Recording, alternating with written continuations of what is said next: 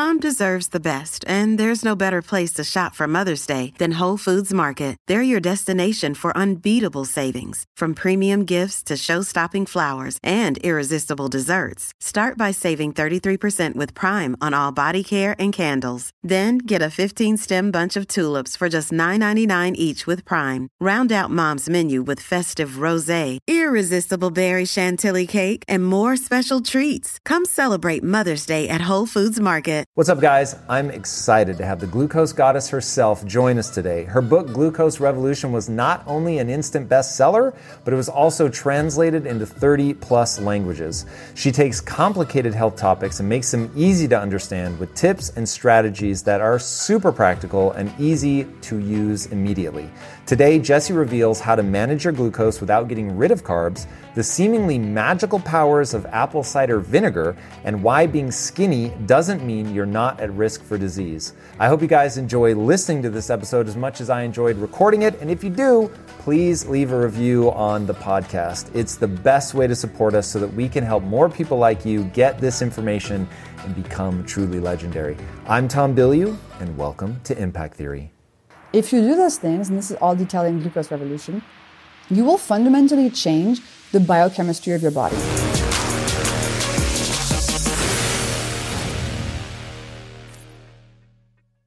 Jessie, welcome to the show. Thank you, Tom, for having me. I'm excited to have you, and I want to know what are foods that people, like the top foods that people should be eating that would help with losing weight and reducing inflammation? Foods that contain fiber, so all vegetables. Fiber, fiber is amazing. She's a superhuman Why?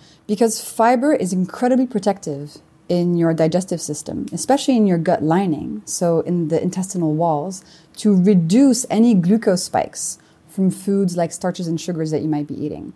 So we need to use fiber to our advantage. And Because fib- glucose is going to be the punchline problem.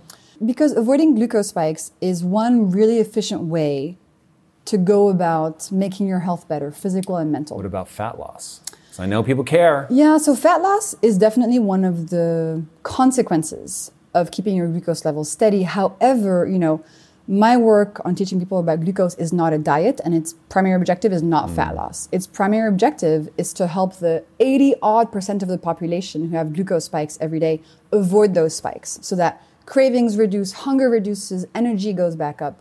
You feel better, your body, your mind are thriving. Mm. A common consequence is fat loss, but that's not the primary angle that we're going after. We're going after health first.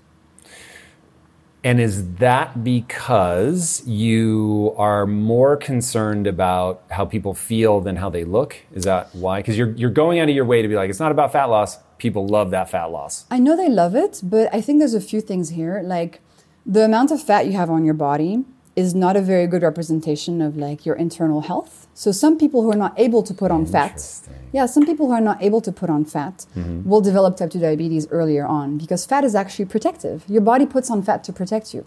Every time you have a glucose spike, so a very rapid increase in blood sugar concentration, your body wants to get that level down. Mm. Your body does not want to keep you in a state of elevated glucose because that leads to inflammation, aging, insulin, like it's just a nightmare. So your body has a few techniques to take the excess glucose and store it away to protect you. And it puts the excess glucose in your liver, in your muscles, and in your fat cells. So your ability as a human to grow the size and number of your fat cells is a very good indication of how quickly you're going to develop type 2 diabetes. Mm. If you can put on a lot of weight, if you can store that glucose away into fat cells for a long amount of time, you're going to be protected for longer. If you are, for example, of Asian descent and you have a hard time growing the number and size of your fat cells, your glucose is going to be elevated faster. And that's why we see a lot of people who develop type 2 diabetes who are actually not that fat, but they have really high glucose and insulin levels just because they genetically cannot put on fat too quickly. Mm. So, fat gain is actually a protection. So that's number one. I understand people want to lose fat, and that's a totally okay thing to want to do. But the way we're going about it, often you just snap back. You lose a bunch of weight, you snap back, right? Because you're doing these extreme things like cutting calories really excessively or doing crazy diets. If we look at our glucose levels and we eat in a way that balances those spikes, a few things happen. One, we reduce how many cravings we have. cravings are a big barrier to fat loss because people get these intense feelings for, oh, I really want to eat a cookie. Then there's a whole cycle of guilt and shame, and just the whole thing is like quite damaging. Second, when you balance your glucose levels, your hunger hormones get tamed. So you're no longer hungry every 90 minutes. Third thing, when you balance your glucose levels, your insulin levels come down. And in order to lose fat, your insulin levels have to be down. So, what I see in my community and the readers of my book is that when they focus on glucose first, they sort of naturally lose fat as a side effect, as a consequence. But the mm. primary objective is I want to feel better now. I want to stop getting this chronic fatigue. I want to get my mental health back in shape. I want my sleep to be good. I just want to feel better. And also, I want to feel connected to my body. That's really the primary angle. Some people come at it for, from like, my skin is bad. I want to get my skin better. Other people come at it from, I'm having hormonal issues like PCOS, erectile dysfunction, whatever. They get to glucose, they study that, and weight loss is a nice consequence. Okay, so fiber, Yeah. we're we're going to be eating fiber. Yeah. We're going to protect the gut lining. Yeah. We're going to slow the absorption of glucose so that we're regulating our glucose response. What are some other things that we should be eating? Protein is really important. Um, it's it helps your body's digestion go a bit slower. So if you eat protein with carbs, the carbs will get more slowly into your intestine and then slower into your bloodstream as well. Healthy fats also important. So basically, you need to be thinking, I need to eat vegetables, I need to eat sources of proteins, sources of healthy fats. And then starches and sugars, which are the ones that contain glucose, they're fine to eat, but they're for taste, they're for pleasure. They're there because they're cheap to eat, they're everywhere, we like them. They're a nice social activity to make a big plate of pasta for your friends. But they're really just mostly for pleasure purposes. Hmm. And so the problem we're having these days in our society is that most people are eating just starches and just sugars, right? Because it's cheap, it's available, it makes you feel pleasure in your brain. But as a result, their glucose is completely all over the place. So I'm not in the camp of like completely cut out starches and sugars. I think that's unsustainable for most people. I don't think that's very fun because I love pasta and chocolate cake and I do not want to give it up. So, what I teach people is these nice principles that allow you to still eat the starches and the sugars with less impact on your glucose and your health. Hmm. So, maximum pleasure, minimal impact on your body and your mind. What about? I've heard you talk a lot about vinegar, which Yeah. I've never really made my radar until reading your book. Yeah. Why vinegar? So it's really fascinating, Tom. So when I first came across these studies, I was like, this must be a fad. Like this must be another like internet wellness trend. Like I just was very, very skeptical. Turns out there are quite a few like good randomized control trials showing that if you add a tablespoon of vinegar at the beginning of a meal, you can reduce the glucose spike of that meal by up to 30% without changing what you're eating. It's shocking. It is shocking. But is it really that shocking? Because in many cultures around the world, we've been having vinegar for a super long time. In Egypt, like ancient Egypt, they would make vinegar teas for people who had diabetes. In Iran, they've been making apple cider vinegar for generations. You know, it's like a, it's just part of culture. So now we're understanding the scientific explanation for why it's helpful. But I think all of these things we've known culturally for a long time, but now we're able to see like how it actually affects the inside of the body. How does it? What, what's it actually doing? I'm assuming it has something to do with glucose. It does. So um, in vinegar, there's this molecule called acetic acid. Acetic acid is the thing that does the work. So acetic acid does two, actually three main things. The first thing is that in your stomach, acetic acid inactivates alpha amylase, which is an enzyme that breaks down starches into glucose. So vinegar slows down the action of this enzyme, hmm. therefore slowing down how quickly starch gets broken down into glucose molecules. And so that means that glucose gets into your intestine more slowly, which is what we're here to do, right? We want to reduce the speed, velocity of the glucose getting into your bloodstream. Second thing that acetic acid does, it goes to your muscles and it tells your muscles to soak up glucose as it arrives into your bloodstream. Hmm. I wouldn't say it mimics exercise, but it kind of tells your muscles to soak up glucose m- more actively as if they were contracting. And third thing, acetic acid goes to your mitochondria and tells your mitochondria to burn more fat. So you have this amazing little molecule that acts instantly, by the way, Like it's not something that you have to build it up over weeks. Like if today your next meal you just add a tablespoon of vinegar to it, or you drink it in a tall glass of water, it will have an impact on your glucose levels right there and then. Hmm. So, okay, now that we know the the broad swath of things that people should be eating, actually, before we go too far down the vinegar thing, let's talk about food timing. That's one of the big punchlines of your book, and it ties directly into what we just talked about, which is the what you should eat. But even the order in which we eat things can have similar impacts to the things you just talked about. So, walk me through how do we change up the order? Which, by the way, since I know the punchline, I will say I actually did this Really? today. Yeah, yeah. I was like, oh my god, I can't believe it has this kind of impact. So, um, How did you feel? This is one I think no different because I eat so clean already. Hmm. So it wasn't a big departure for me. So it was instead of eating protein than vegetables, I uh, I don't want to give it away. So anyway, I'll, I'll tell people uh, after. ruined it, I Tom. know, I know, it's terrible. Okay, so in the scientific studies, here's what we see. We see that if we eat the constituents of a meal in a specific order, we can reduce the glucose spike of the meal by up to 75% without changing what we're eating. 75%. God, that's so like these numbers are really Yeah. impressive. Yeah. So we're not changing what we're eating, but if we change the order, we reduce the spike so significantly, which means less inflammation, mm-hmm. less aging, you know, better hormone balance. I mean, we just feel much better. So the correct order is vegetables first, proteins and fats second, and starches and sugars last. The sugars last thing makes sense. You know, dessert is always usually last. Mm. And actually, when you think about it, the vegetables first thing, culturally, like this has been happening for a long time, especially in Europe. Like in France, we have crudité first. In Italy, it's antipasti. In the Middle East, you know, they often have herbs by the bunch on the table before the meal mm. starts.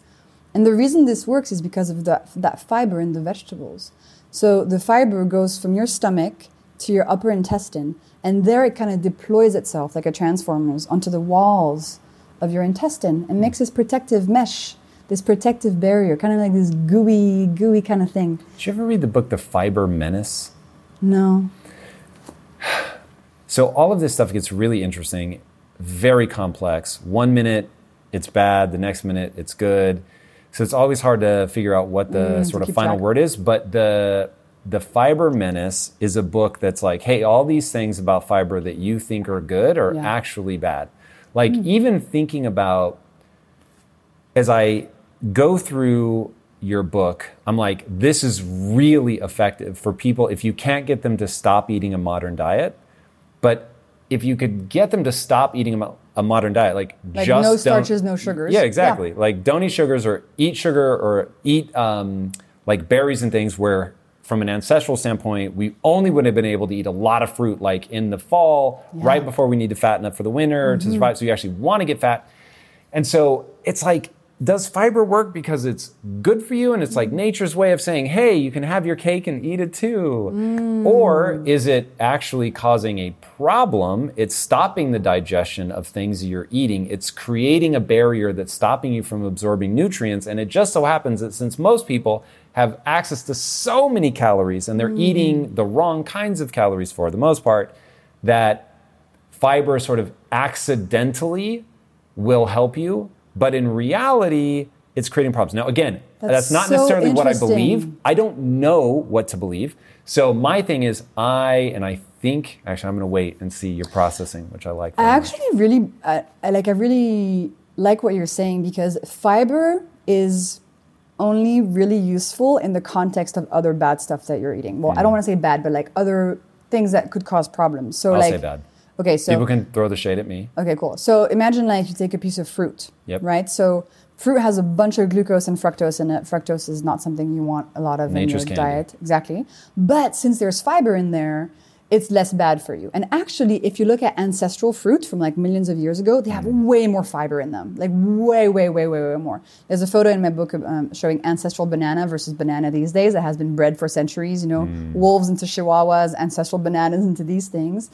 So the fiber is helpful today in modern fruits because it helps combat some of the bad side effects of eating so much sugar. Hmm. But I, I kind of I think I think you have a really good point. Like fiber first is only really important if you're going to eat starches and sugars later. Right. If you're in a context of already not eating much starches and sugars, the order is much less important. Okay, so going into glucose. Yeah. So this is my. I'm obsessed with glucose. So I, I come from a morbidly obese family. Okay. I used to be about 60 pounds heavier than I am now, and I remember when I first got married. Lisa hates when I tell this story, so I want to be very clear. My wife has always loved me, supported me. It's been amazing, but there was a period in our lives where she was very nervous that I was going to have very poor habits and mm-hmm. end up with a physique that was moving in the wrong direction. And so I was eating less than I'd ever eaten. I was hungry all the time and I was getting fat. And I was like, what is going on? Hmm. Because I was doing a low fat, high carb diet. So you felt like fucking crap. Felt terrible. Yeah. I was wildly inflamed. Of course, I didn't know that. Wouldn't have even known to use You that word back fast, then. too. Correct. And it was not good. And so, thankfully, at that point, I'm like, whoa, I know where this leads because of my family struggles. I really need to learn about nutrition. At first, of course, I attack it from an exercise standpoint. I'm just trying to exercise my way there. As I'm sure this audience has heard a thousand times, you can't outrun a bad diet. So it was like that wasn't really working. But that actually did show me that I could put on muscle, which was quite exciting. And going through that and starting to learn about this thing at the time, Atkins and low carb, and I was like, okay, let me try this thing. It was transformative. Mm. It was total fucking misery, clicking over to where I was no longer addicted to sugar. And so that took about three weeks. I remember Lisa and I getting in a huge argument because I was like, if I eat a cookie right now, I'll feel better. And she's like, then eat the cookie, but stop complaining. And I was like, oh man, but I really want to get to the other side of this. And so I didn't eat the cookie, and it, it took three weeks. But I woke up one morning, and now I would know what I was doing was burning ketones. But it, I just felt like, whoa, I feel different all of a sudden. I don't feel like anything is missing. I don't have this weird relationship to hunger. And it, it was literally one morning. I woke up and just felt radically different. And I was like, so this you had stopped cold turkey, all carbs. A hundred percent. Other than vegetables, but like not starchy, no potatoes, like broccoli, Yeah. green beans, that kind of stuff. Wow. And so, and that's one thing. I'm going to see how many people I can piss off right now. So I think that people often they like they will get triggered by me saying, uh, "Hey, wearing a continuous glucose monitor is awesome. I think everybody should do it." I've even heard you say that maybe not everybody should wear one. I'm like, people should wear one at least for like a month to see how what you eat does to you. And if you're willing to experiment, you will find the path forward. It won't be fun. People can I can predict all the things that people are going to hit in terms of if you've got gut issues, which I've been through with my wife, here's what that's going to look like. If you uh, are addicted to sugar, here's what that's going to look like. Here are all the places that sugar's hiding. You're going to have to figure all that shit out. And then, by the way, you're going to have to start judging how it impacts your body because there's no one size fits all. It's going to be different for everybody. So, what, like you were talking about, people I would call skinny fat, where they don't have the adipose tissue, but they have all the biomarkers of somebody that Absolutely. is has a terrible diet. For the CGM, the continuous glucose monitor piece, I would say two things. I would say one, if you're going to wear a CGM and you're listening to this, buy my book Glucose Revolution and read it because it will give you the context that will allow you to understand what's happening and make the changes to Break keep your glucose level steady. What is the context? The context is what is glucose? How, why these glucose spikes you're seeing are harming your body? Okay, what are they doing on an actual biological level? Like what's happening? Second, 10 really simple principles that allow you to avoid these glucose spikes without needing to go cold turkey like you because you're hardcore. And then third, what are the pitfalls to not fall into? Because if you wear a CGM and you're just optimizing for your glucose, mm. you could actually drink a shit ton of alcohol, eat a bunch of unhealthy fatty foods, and stop exercising because you're going to see that if you do those three things, your glucose levels are flatter. So That's a brilliant point. so yes, it's important. It's an amazing lens through which to understand your body, and it's really, it's really powerful. But you need to do it right because you can do it wrong. Like I did vegan wrong when I was younger, and I only ate pasta and Oreos. Like I did, ke- yeah, because they're amazing. vegan, right? Pasta and Oreos. Pasta and Oreos, Yeah, and I felt horrible. I'm and then, shocked. And then I did keto. I did that completely wrong. My period stopped. Like Whoa, on yeah, keto? Yeah, because in a female body, these extreme things have an impact on your hormonal system. So Uh-huh. This is why people don't test on you. P.S. absolutely, and that's why so many of these studies on fasting, on whatever, are done on males because Hello, males have a 24 hour hormonal cycle. We have a 28 day hormonal cycle. Very different This situation. way too complicated. Okay, so let's take these one by one. This Okay. is fascinating. Okay, so what is glucose? So, glucose is your body's preferred energy source. You mentioned ketones earlier. Mm. Ketone is also a great energy source, but glucose is going to be used first if it's there, basically. Every single cell in your body uses glucose for energy. So, my hand cells are using glucose right now to contract. Your brain cells are using glucose to think and look at me and speak. Your heart cells are using glucose to pump, okay? Your body needs glucose and preferably runs on glucose. Every single living thing on this planet also runs on glucose, from plants to dolphins to humans. Plants? Oh, yeah. So plants are the ones that bring glucose to the earth. They're uptaking glucose from the soil? No. They're creating glucose. They create glucose from photosynthesis. So They create glucose? Yes, so- I guess that needs to be self evident since They- that they are glucose. they create and they are it and they burn it. So if we didn't have plants, we wouldn't have life. is Plants. glucose their version of ATP? So glucose is burned to create ATP. So they Yeah. create ATP as well. Yeah, absolutely. All living things do. So plants, through photosynthesis, fix the carbon of the air and mm-hmm. turn it into glucose molecules. And then mm. this glucose is turned into fiber, it's turned into fructose, it's turned into other things. It's burned for energy. It's used as building blocks to make the plant. When you look at a tree, that's glucose. That was made out of glucose from the air and then turned into stuff. So weird. So weird. And so every living thing runs on glucose Paper now Paper is glucose? paper is glucose. In my book, I say if you're reading That's this book on I paper, that, you're reading a book about Yeah. glucose printed on, glucose. Yeah. So that's a trip. it's so fascinating. And so we humans, we can't photosynthesize, right? I mean, we could try, but it doesn't work. We need to get glucose through food. So we usually eat foods like starches and sugars to get glucose to our body. Mm. But when you think about a dolphin, for example, a dolphin doesn't eat pasta and cake. So, how does a dolphin get the glucose that it needs to make its organism function? Well, if you don't eat glucose, your body will make it from within. So, when you completely cut out all glucose sources from your diet, some parts of your body are going to start running on fat, on ketones, but the parts of your body that need glucose, are, your body's going to make glucose from within, from the protein and the fat you're eating. So that's how dependent we are on this thing. That if we don't eat it, we make it from inside. Okay, so, um, but as we understand that part of the equation, what I want to ask is why, if, if it is so necessary, why is it also so toxic? Fantastic question.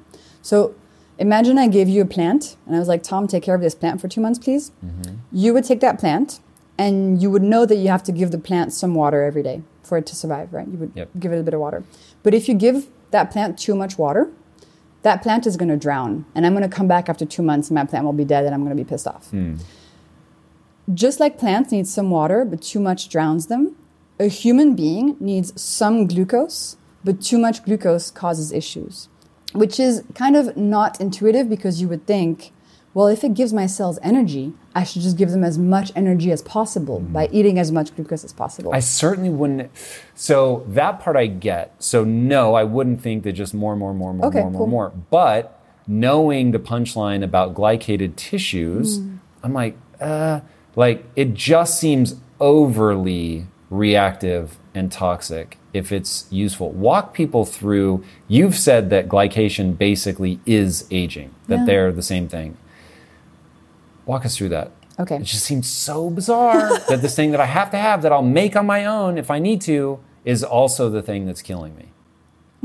that's a that's an extreme way to put it, but yes, it's going to cause issues at high doses. It's going to cause issues when those glucose spikes get to levels that are too high. Is it only if it spikes? It's not, right? No matter what, if a, a glucose molecule bumps into something, it sticks to it forever. Yes. It is now damaged, mm-hmm. and I have glycated, mm-hmm. kind of like a piece of toast. Yes. Stealing your words. Yes, but your cells regenerate, right? So mm-hmm. it's glycated forever, but then those cells can die, those molecules can be recycled. The problem is when there's so much glycation or so much inflammation that your body can no longer neutralize and like take care of it. You know what I mean? It's like we all have cancer cells within us, but normally, our body's able to see, oh, that one's not good. We're just going to throw it away and make a new one. Mm. The problem becomes when the cancer cells are just multiplying, multiplying, multiplying, and your body can't do anything about it anymore. It's kind of the same for glucose. There's a lot of stuff happening in a body all the time. Like every second, there's billions of molecules going through each of your cell membranes. It's just like mind boggling. Mm. So there's a sort of base state of glycation happening, and that's normal aging. But then the problem comes when there's too much of it happening too often. So to get back to what you were asking, like what happens in the body? There are three main mechanisms that take place underneath our skin that are important to know about when it comes to glucose spikes. So, the first thing that happens when your glucose spikes too high to a level that is not healthy for your body is that your mitochondria, so the little organelles in your cells that make energy, they become overwhelmed. Your mitochondria are actually in charge of turning glucose into energy. They want some glucose to be able to make energy. But if you give them too much glucose, they go on strike. They're like, mm. I cannot, I cannot today. This is, I just can't. It's too much, too fast for them to handle. So they just shut down. Your mitochondria shutting down then produces free radicals in your body. These free radicals lead to oxidative stress, lead to inflammation. That's one of the main pathways. The second thing that happens is the glycation thing you just mentioned. So from the moment we're born, we're slowly glycating, we're slowly aging. It's kind of like cooking. When you're fully cooked, you die. We can't. I love that you said that with a smile. It's true. When we're fully cooked, we die. And that's okay. That's just part of, you know, the human condition. We can't stop glycation, although many people who want to live forever are trying to stop yes, it. please. But we can slow it down or speed it up. And every time we have a glucose spike, we're speeding it up. That's really the punchline. It's not like, Let me ask you if me. we had the same amount of sugar go through our system, glucose, go through our system, but in one case, I like gobble it all in the morning and it's massive spike, and then nothing for the next, you know, 23 hours and 49 minutes. Mm. Uh, and then in the other one, it's either through eating fiber and vinegar and doing the things I need to do to slow it down, or just because I really spread that shit out. Which of those is going to age me faster? Same amount of glucose. the spike. Interesting. So We know that. That's we know that. studied? Yeah, we know that. So these spikes are the most harmful to your cells. Hmm. And the first ones actually that suffer the most from these spikes, just, just so you know, are the cells that are lining your blood vessels.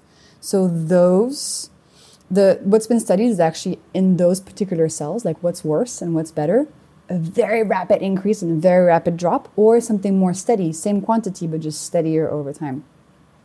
The spikes are what's causing the most damage. It's what's causing the most, the variability is really the issue here. And so all the hacks I share are actually acting on that particular thing. I'm not telling you you have to cut out the cake and the pasta and the whatever. I'm teaching you really easy tips that allow you to spread the glucose release out so that you have fewer consequences on your health. Mm. And, you know, these big spikes, we also feel them consciously. Like we can feel really jittery and Yeah. anxious when we have the high. And then that crash, that crash activates the craving center in your brain, Tom. And your brain then tells your mind, you must eat something sweet right now. It makes you tired, it makes you hungry. Like it's just the spike and the drop of the bad news. It, is the fatigue because the variability in the blood glucose triggers a lowering of the rate of creation of ATP? Like, is the mitochondria actually slowing down? Because you really do feel like for real tired, like I'm gonna fall asleep. And that's why I was surprised that um, going keto, you said you did it poorly. But keto for me changed everything Yeah. because when I went keto, I I had a different relationship to hunger. It wasn't that I didn't get hungry; it was that it didn't make me fatigued or cloudy headed Yeah. or frustrated. I'm just like, oh, I'm hungry. I want to eat. You know how I felt when I was on keto? I felt like aggressive. Like I felt like an animal. Like, hangry aggressive. Or, No, no, no, no, no, no. Like it's as if my brain switched into like um I'm gonna fucking like crush everything. Really? Yeah. It felt it felt very different to my normal personality. It was like any my guess why? I, th- I think it's just burning fat instead of burning glucose. It to me, I was like, maybe this is what it feels like when you're a man and like you're running on, you're, you're fasting and you have to go like kill the fucking mammoth or I don't know. I don't know. For me, it felt like a different personality. It felt very like, um, like animalistic almost. I was not in my emotions anymore. I was just like, That is fascinating. don't cross me or I'll fucking bite you. Like that. How, that's how it felt to me. But not hangry. From Right. a very different place. From a place of like, just like, Aggression, masculine energy. That Yeah. is utterly fascinating. I've never heard that before. I've never told that curious. to anybody before. Be really curious to see if it influenced your testosterone levels or something. it's possible because my period stopped. Yeah. So um, I, you know, I have very regular cycles. I'm super healthy. But then when I did that, and I was young, I was probably 21 or something. Mm-hmm. I just didn't have my period anymore. It just stopped for like four months, and I was like, And it came right back as soon as you went off. That Well, no, it didn't come right back. Like it came back probably two weeks after. Did you lose fat? No, I mean, I was, I was like, I just was like this, you know. I didn't have much fat mass, um, but I didn't need to sleep very much. So I would just go to bed, wake up five hours later. When now I need nine hours. Didn't have my period anymore. Felt like an animal. Um, I just, it just was like a experience, just to show you how powerful it is when you change mm. what you eat. So that was too far for me. Like I don't want to be, I don't want to live there. Yeah. But it was such an interesting experience, and for you, such a different experience, right? For you, it's like bliss. For me, this information and these hacks, for me, that's bliss. I feel amazing.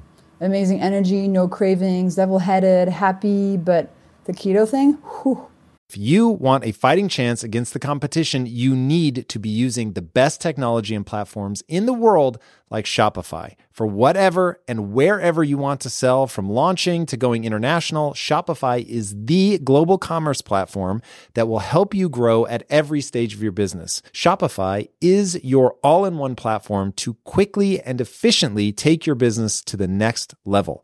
Now, I love everything about Shopify because it makes it so easy for you to start, run, and grow your business.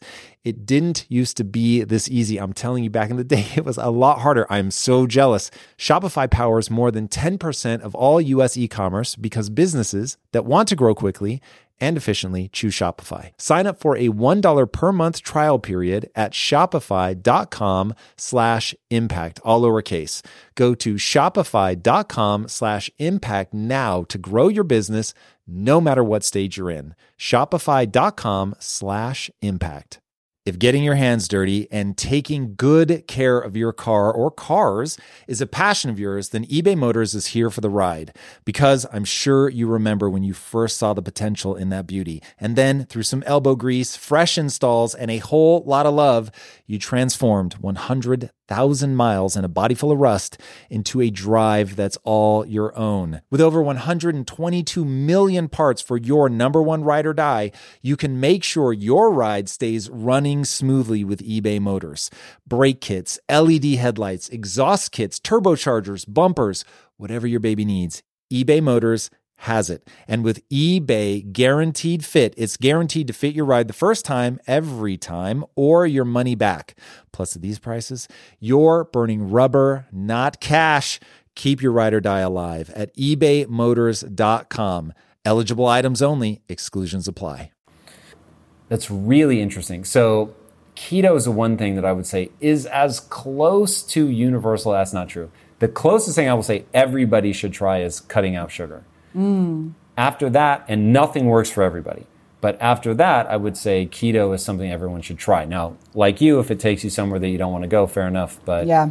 in terms of something people should experiment with. For the cutting out sugar thing, I agree with you. Like, I think sugar really is just for pleasure. Like, there's no benefit to eating mm. sugar. But I think for most people, cutting it out cold turkey is really painful, challenging, stressful.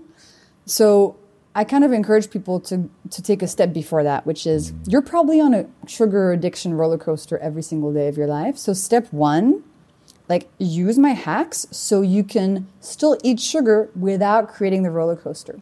So you're still getting the pleasure, but you're not triggering these cycles of cravings that you're on day in day out. And all of a sudden you'll see you'll get some distance and you don't really crave sugar anymore, so it's much easier to stop it. A lot of people, their body is burning glucose constantly. And they are dependent on getting glucose every two hours. And they feel really shaky. They're like, oh my God, my blood sugar is low, you yeah, know? you told a story in the book that freaked me out. That there was a woman who would not go to things if she wasn't going to be able to eat every 90 minutes or yeah, whatever. She had. "What?" So for this book, I interviewed a bunch of people and got all their stories, and it was amazing. But uh, one woman, she needs to have snacks in her purse constantly. Well, she needed to. Like if she was invited to something, she would have to time. Okay, am I going to be able to leave and get back to my car and eat in the middle of the event, or am I going to find myself without food for two hours?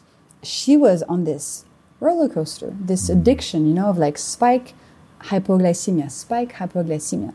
Every cell in her body was just burning glucose. She had no metabolic flexibility. She had no ability to start burning fat for fuel. When you cut out carbs entirely, and if you've been on this glucose addiction for a long time, your body will take a week, two weeks to be able to switch over to burning fat. And that two weeks is really painful, mm-hmm. right? And that's oh, it probably well. what you went through. So you can do it. You can go cold turkey, or you can sort of ease yourself into it a bit better using my hacks, etc. So you teach your body to burn fat again. You get back some of that metabolic flexibility, and then you know a month in, if you want to cut out sugar entirely, it's not going to be hard. You're no longer going to be controlled by this craving center being activated every 90 minutes in your brain. It's a very different experience. Walk people through that protocol. If you want to ease your way into it and not do the white knuckle approach that I did. Okay, the protocol would be start with your breakfast. So change your breakfast first. Go from having a sweet breakfast that is just starches and sugars to having a savory breakfast built around protein. You can keep starches in your breakfast for taste, like bread, for example. And if you want something sweet, have whole fruit. Okay. What would you recommend? It's interesting that you recommend fruit.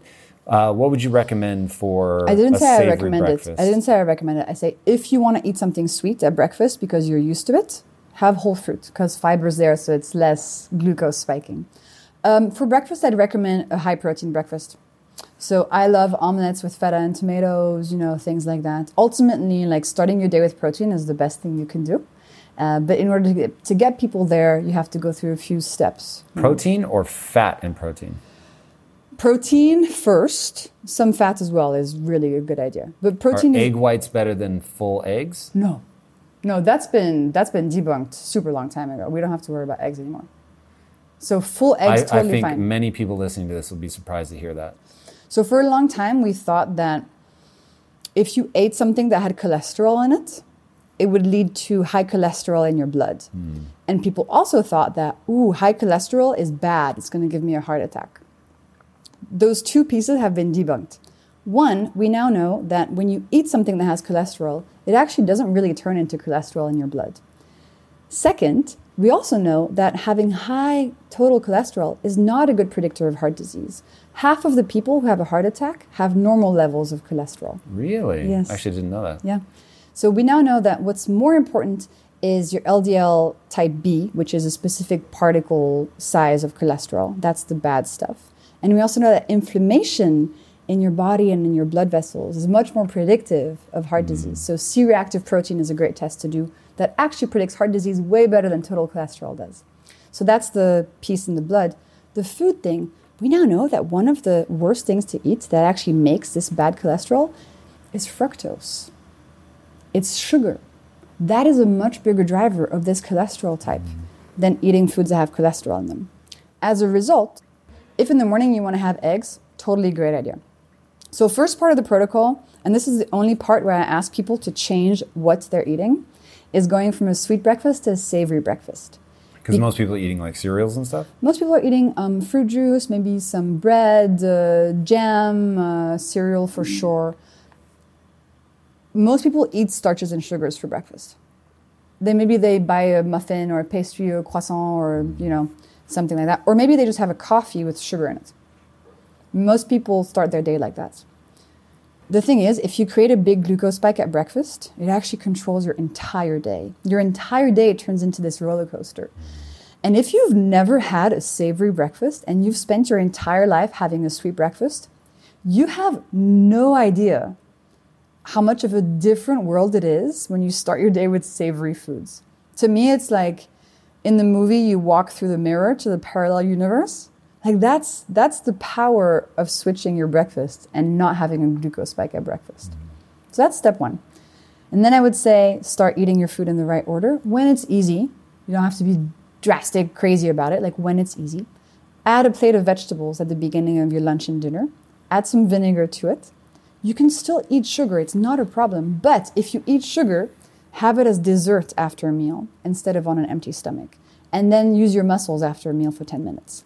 If you do those things, and this is all detailed in Glucose Revolution, you will fundamentally change the biochemistry of your body and you're going to help your body thrive. And your body and you are going to become partners in helping you live your best life. About 80% of the population has these glucose spikes, Tom, and not just diabetics. I used to think glucose was just relevant for people with diabetes. Most people still think that. This is what I'm sharing now. The science, this cutting edge science, is showing us that every single person is going to benefit from this. It's easy, it's gentle, it's fun, you feel amazing. Like, what else? So is it really that simple? So we've got um, don't eat the sweet breakfast. Yeah. Get your protein, maybe a little bit of fat. Eat in the right order. You're adding in some vinegar Add vegetables to the beginning of your meal too.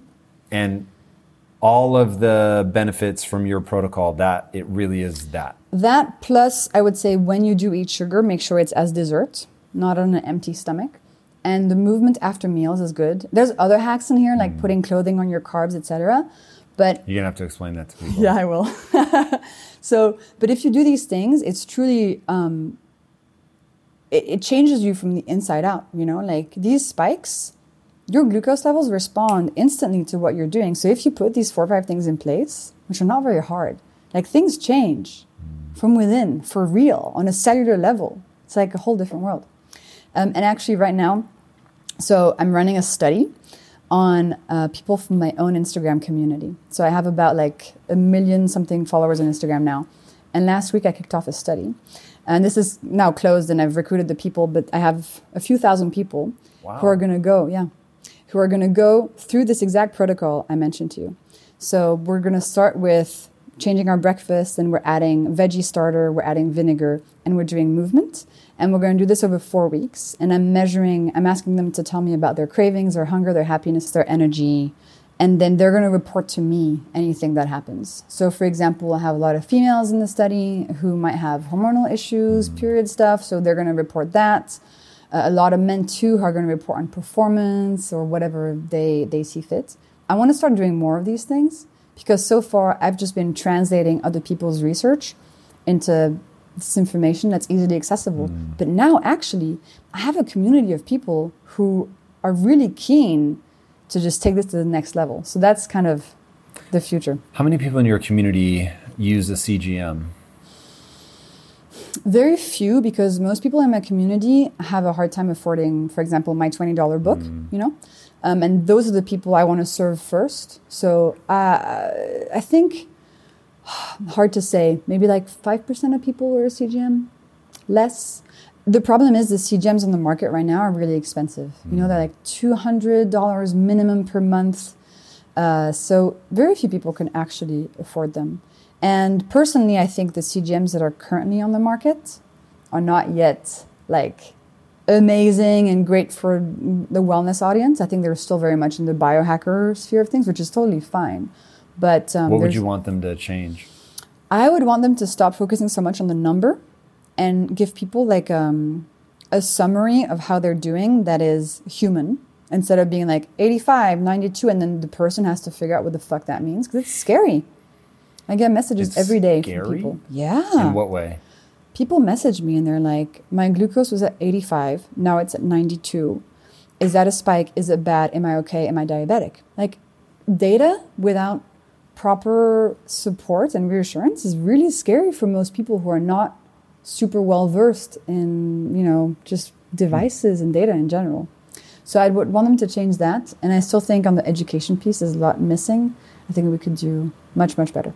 Let's do some of it right now. What would you? Because for me, the I was startled by how edifying wearing a continuous glucose monitor was. Things that I didn't think would spike me, spiked me. The one that freaked me out, this still, I get very enthusiastic about this. So, obviously, I knew if you exercise, you burn glucose. And my wife and I had ice cream, and I was wearing a CGM. Let me tell you, that'll sober you up real fast about your ice cream. So I'm eating the ice cream, I'm looking at my number on the CGM, and it's just going up, up, up, like 100, 110, 120, 150. 140, 50, 60, 175. I was like, holy shit. So now I'm like, I'm really starting to get worried. Like, this is really high. And so I started doing air squats.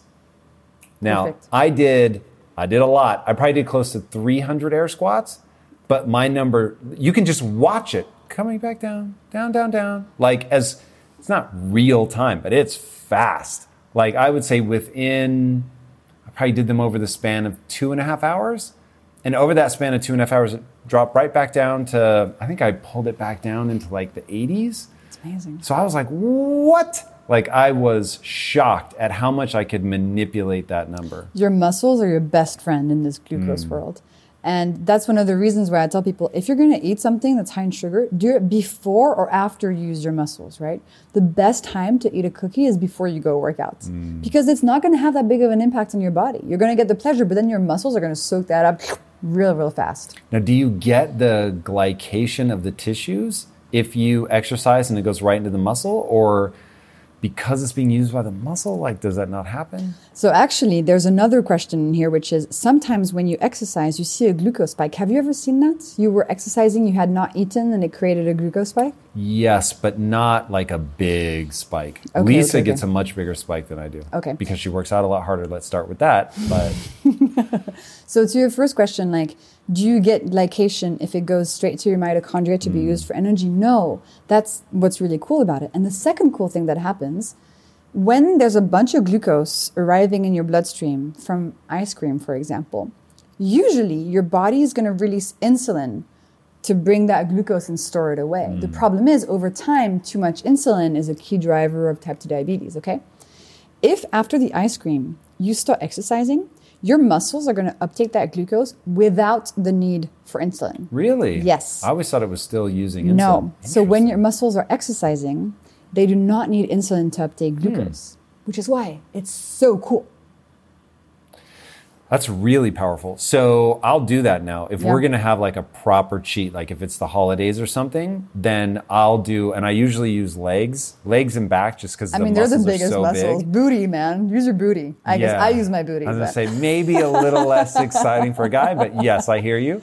Uh, and it, you really can mitigate, like really mitigate the effects. Something that might spike me to 180, 190, I can keep to 130, let's say, Yeah. by even doing it before I eat. Or what I'll normally do is I'll do it throughout the day. That way it's not like super Absolutely. obnoxious. So I'll do a bunch of air squats, leg extensions, um, might throw in a little back, a little chest Yeah. just to like round it out. Why not? Uh, it, it's really impactful. It's so cool. And so that's why one of my hacks is this like 10 minutes of movement, movement after Mm. your meals. You can actually just go for a walk and you can like fold your laundry or play with your dog or do the dishes. Like even just that within 90 minutes of the end of a meal is going to significantly curb that spike. Mm. And so instead of experiencing the spike, having the inflammation, the glycation, the insulin, then experiencing the crash, which puts you on that cravings roller coaster that we're so familiar with. With this 10 minutes, you're reducing the spike and you're flattening the crash. So, like, you're acting on so many different powerful levers here to reduce the symptoms. And you feel different. You really do. really different. This is one Very thing I'm glad you talk about because so I come from a morbidly obese family and tr- trying to like convince them this isn't a moral thing. Like I'm okay if you never lose weight, I'm not going to love you more if you get in shape. So this is just about how do you feel, how long are you going to be around? But trying to convey like you will feel better. And yes, without your protocol anyway, it's a little bit brutal getting to the other side, but it is so worth it. You just you feel you sleep better, uh, your joints don't hurt, clear thinking, more energy. It's Yeah. really, really transformative It is, but it's so hard. And I feel to, like to do the things. to do the things. sometimes when people think it has to be a cold turkey thing.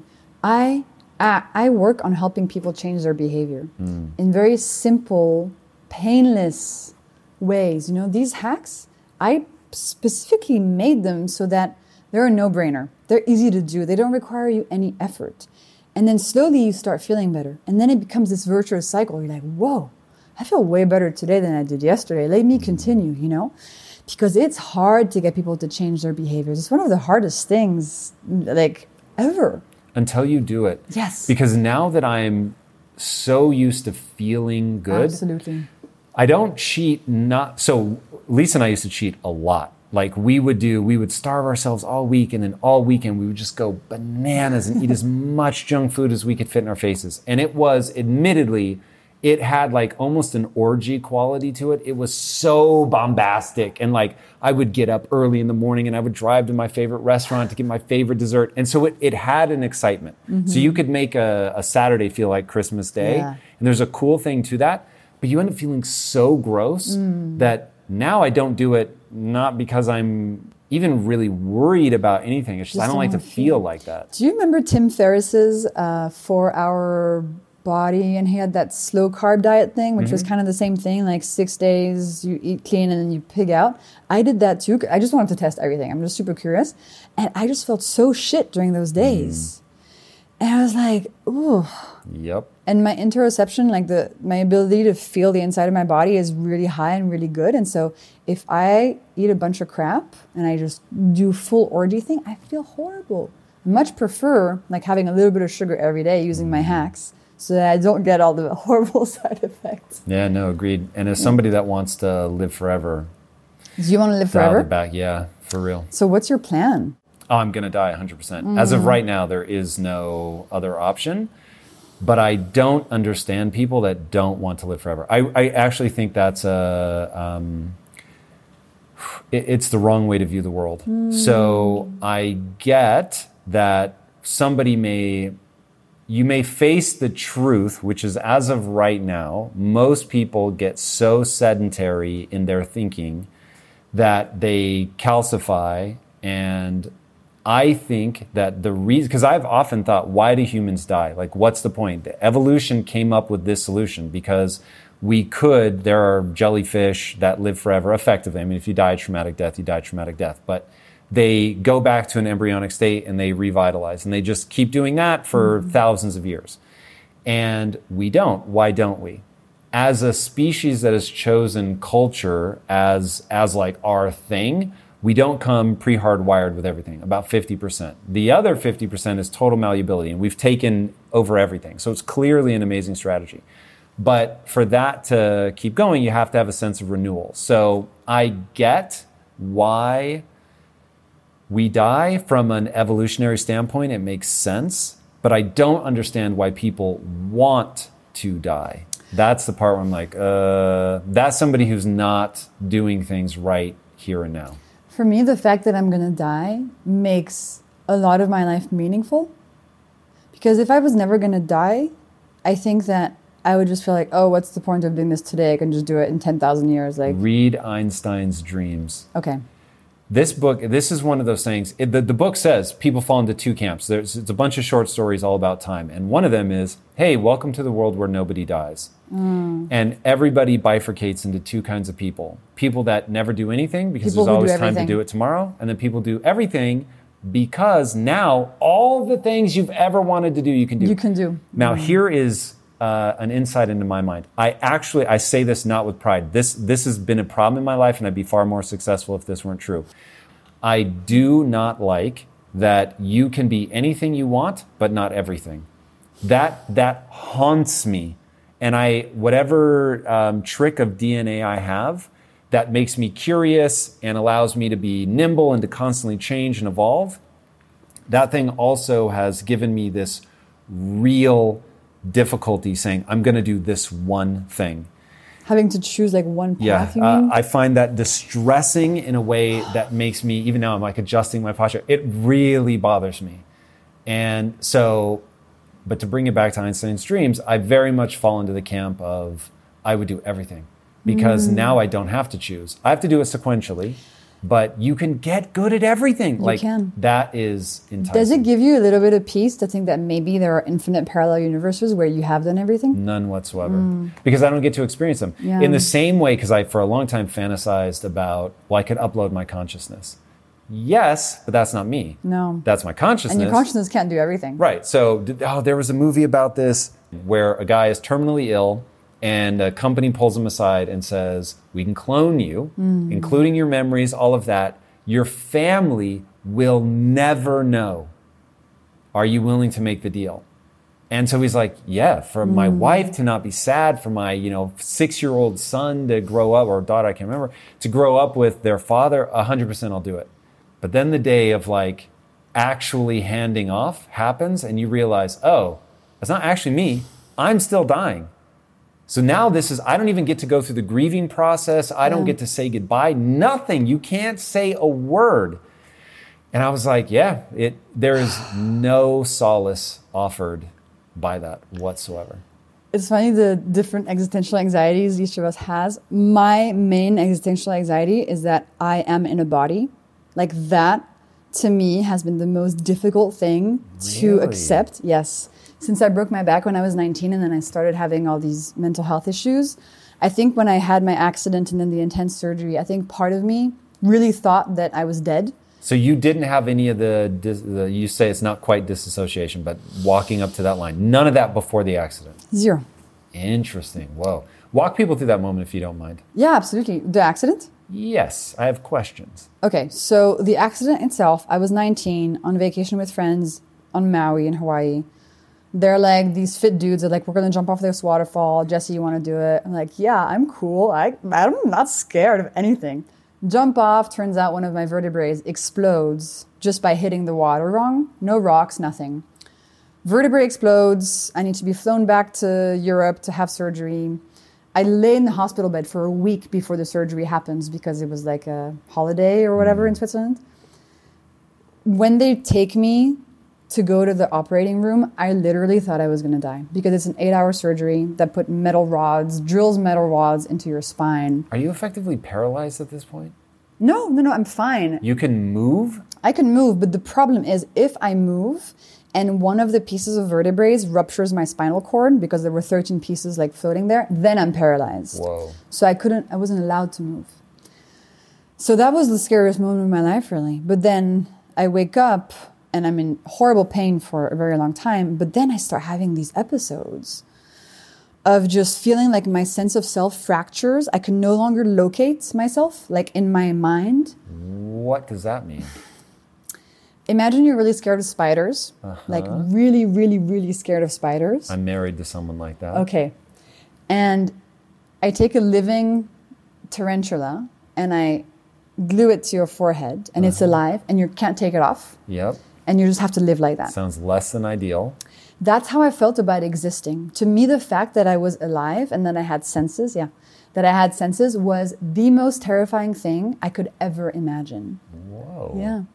So that's what I was going through. So to me, like just existing was, Was uh, were you framing existence as suffering because you were in pain? oh no, I was way like it, felt way more um, ancestral than that. Like I wasn't even my consciousness wasn't even like formed. I felt fragmented. It was like just my brain was like bugging, like really deeply. It felt like my brain in the very inside, like the deepest ancestral part of my brain that's just aware that you exist. I felt like that part was just not working. Hmm. So I'm walking around. If I look at myself in the mirror, I have a panic attack because I'm like, what is this that I'm seeing? My mind is in many, many different places. I look at my Was hands. there any head trauma? No. I think it's just the stress that I was not able to move. Wow. And I think part of myself thought I was really dying, you know? uh-huh. Um, so that became the thing I was the most scared about. And it still happens like once in a while when I go through something very stressful, like that thing comes back of like, fuck, I'm in a body. Like, this is so fucking weird. You know, it's kind of like a different part of me. I think maybe my consciousness, the one that's not really in the body and that goes back to the universe when you die, like that part just being like, whoa, You just dropped a bombshell on us here. So, are you a dualist? Uh, I don't know what that means. Uh, mind and body are two separate things. Or sorry, the the spirit and the body are two separate things. I'm not sure. I don't know if I framed it that way, but I definitely feel like there are different parts of me and that they're not all one thing. Like, I think dying is important for me because I want to be part of the fabric, the energetic fabric of the universe. And I mm-hmm. think that happens through birth and consciousness arises, and you kind of like carry this little piece of the universe with you, and then you die and you fall back into like a dolphin jumping, you know, you go up and back down. To me, that's kind of how I see my life. But when the dolphin jumps back under the water, it's still the dolphin. Yeah, but it's now merged with the yeah. But do I- you? But that's what I'm trying to get to. Do you feel like oh there no, I feel like the dolphin would then dissolve. Okay. Yeah, I feel like before I was born, I was part of just the energetic universe, and when my body will die, Yep. I'll just be back part of the energetic universe. So actually, dying does not scare me. And you don't think while alive that you're part of the energetic universe? So that's the thing I'm working on being more aware of. Because to me, being in a body feels very separated from the universe. And so I have to mm. remind myself, like, I'm actually floating in this universal energetic soup, and like, it's okay, Jessie, like, you're still part of the universe. You're not this little You have like the thing. absolute reverse of what most people have. It's like hmm. being dead freaks people out. yeah, it doesn't freak me out at all. But being alive, they're Yeah. like, word. I know. That I know. is really interesting. Have Yeah. you done psychedelics? Yeah. Well, now you have to tell me. So, first of all, I've only microdosed, so I've never had like a real experience, but I am beyond curious. So, given that you have this tendency towards what word should I use? Because you don't say disassociated. I call it splitting. Splitting, perfect. So, given that you have this tendency towards splitting, I would think that would be exacerbated by psychedelics. Was it?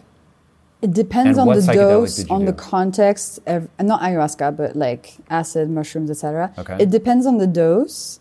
And for me, for a long time, psychedelics were just going to show me the parts of myself that was still broken. Like at the same time as this splitting happened, I started having panic attacks. And I became hyper aware of my breathing and my heart. And I was like, I'm breathing and I have a heartbeat. Oh my God, it's so weird. Like literally, like being in the body was so strange. So I had to first go through the process of healing that fear. And now I'm cautious, to be honest. Like I only do them in specific settings, usually ceremonial settings. I take very little doses because I'm very like porous, you know, like things affect me very quickly. But what I usually get from them is, yeah, you're in a body right now, and that's okay. You need to be more comfortable with this, you know, and, and find the things in your life that make that more livable. So I write music, for example. That's a really big outlet for me. Um, I have to take very good care of my body and just make sure I'm healthy. Otherwise, That's interesting. So, one tying um, mental health concerns to diet, I think, is really important. As somebody who struggled with anxiety massively, and then finally realizing, oh my God, this is the vast majority of this is diet related. Yeah. That was absolutely a transformational breakthrough for me. In fact, Lisa was just on a live, and I happened to be sitting next to her, and she's telling somebody asked about, hey, I have this 18 year old with anxiety. What do I do? She's like, I've never struggled with anxiety, but therapy can re- be really powerful. And so I write on the computer and make it as big as I can. I'm like, anxiety equals diet. I'm like, 100% that person needs to figure out their diet. Absolutely. Not that they won't also maybe need therapy, but I'm like, eh, the reason that we have this insane influx of anxiety now, I promise you, is instigated by diet. It may not be the sole problem because I bet that social media doesn't help, mm-hmm. but it is the body and the brain getting in a death loop of trying to say, hey, there's a problem, and then the brain tries to write a story and it goes, oh, well, we've got that big test or that girl rejected us or whatever. That's why I'm freaking out. No, it's what you're eating. And if you get that in line, things will get a lot better.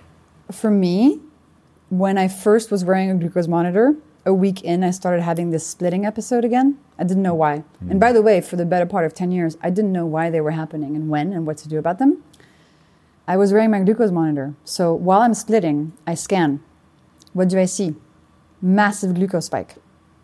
From that moment on, I was like, oh, maybe the way I'm living and how I'm eating hmm. is actually causing me to split over and over again. And that's why I became so fascinated with glucose of all things. Because for me, it was like a light bulb went off. Like, oh, there's something happening inside my body.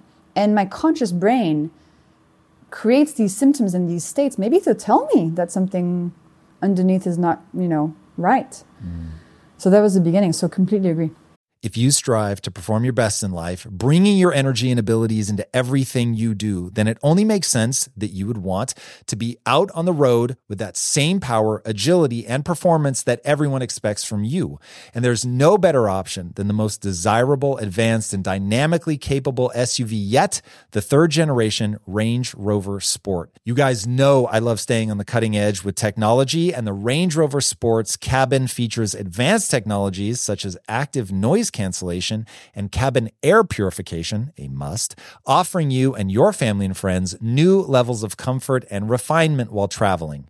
The Range Rover Sport provides an instinctive drive with engaging on road dynamics and redefines sporting luxury for the power, agility, and performance you demand in every area of your life. Explore the Range Rover Sport at LandRoverUSA.com. That's LandRoverUSA.com. All right, so going back to the psychedelics, so mm-hmm. you're porous, you take a low dose, mm-hmm. but you had hallucinations. Mm-hmm. Interesting. But even like acid as well, like I take 50 micrograms. If that was called anything else, I might consider it, but acid just sounds fucking terrible. That's bad marketing. I don't want to eat anything called LSD. acid. LSD, I guess, yeah, that's better. So I take sm- like LSD. I take like 50 micrograms, and I'm fucking like gone. 15? 50, Five which is small. But actually, the problem that happened with me in psychedelics is that the first time I took any, I didn't really know what I was doing, and so I ended up taking LSD and mushrooms Oh, at the oh, same time. God. I, I didn't know. I didn't know anything about this stuff. Yeah, see, that's what I'm saying. I would never Yeah, swallow and actually, something that I, I, think didn't that know. was one of my problems that I didn't have enough of a like guardrail around this, and I should have been like a bit more. But I, I what happened? You know, when I was younger, I really wanted to be cool. Like, I really wanted to be, you know, to do cool things. That's why I jumped off the fucking waterfall. I didn't want to.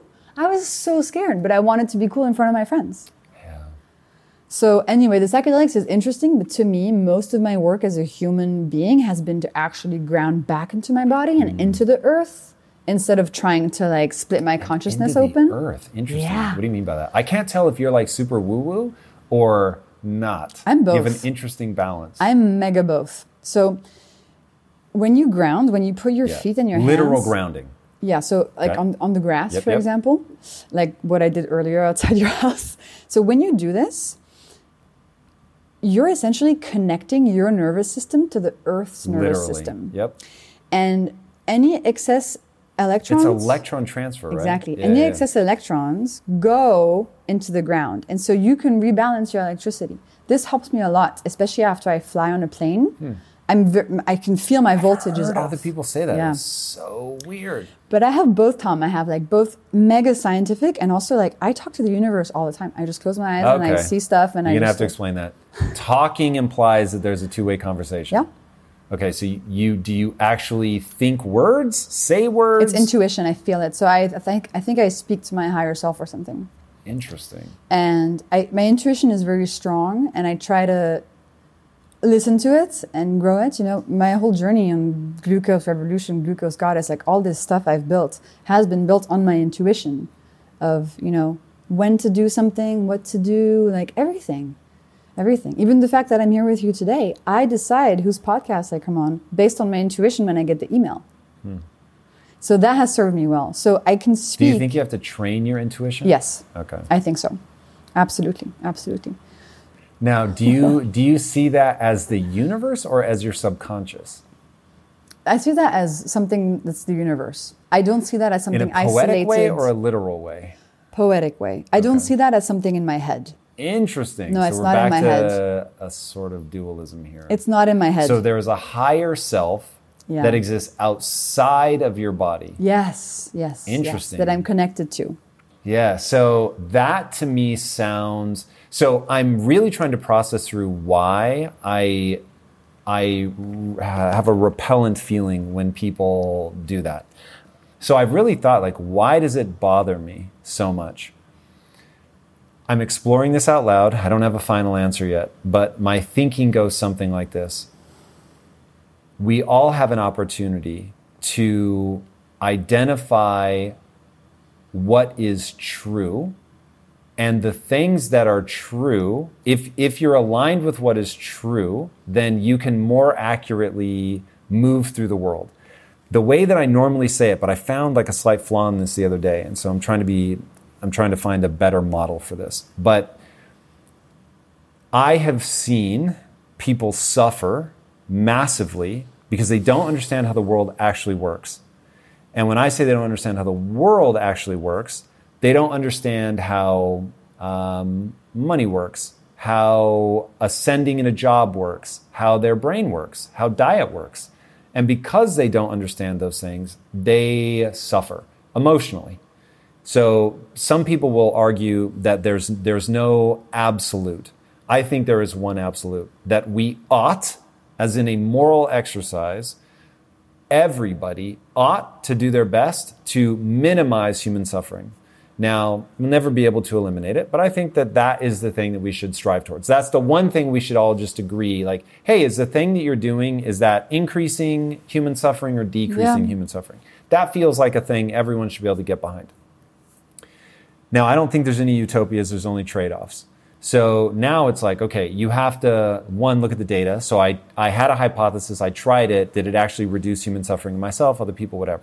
So that which is true are the things where you go, oh, if I do that, because it's in alignment with the way the world actually works, then I will reduce suffering. So take glucose. Hey, maybe you want to eat cake and ice cream, but sorry, that's just not how nature worked out. And so if you eat all of that, you end up feeling bad. So even though it's temporarily enjoyable, it, one, to your point about inflammation, it happens to attack the inside of your blood vessels, which then also generates the bad cholesterol, which then sticks to the bumps in your inflamed arteries, and you die. So it's like whether it should or not, it does. And so people that are aligned with the reality of glucose, like, hey, maybe fiber shouldn't slow the absorption of glucose, but it does. And so aligning with those things, they just are true. And you can believe them or not believe them.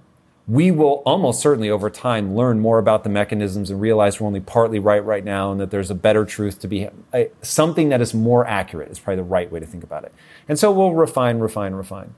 And because your ability to understand the way that things actually work and thusly act in accordance and thusly reduce human suffering is why I push back on woo.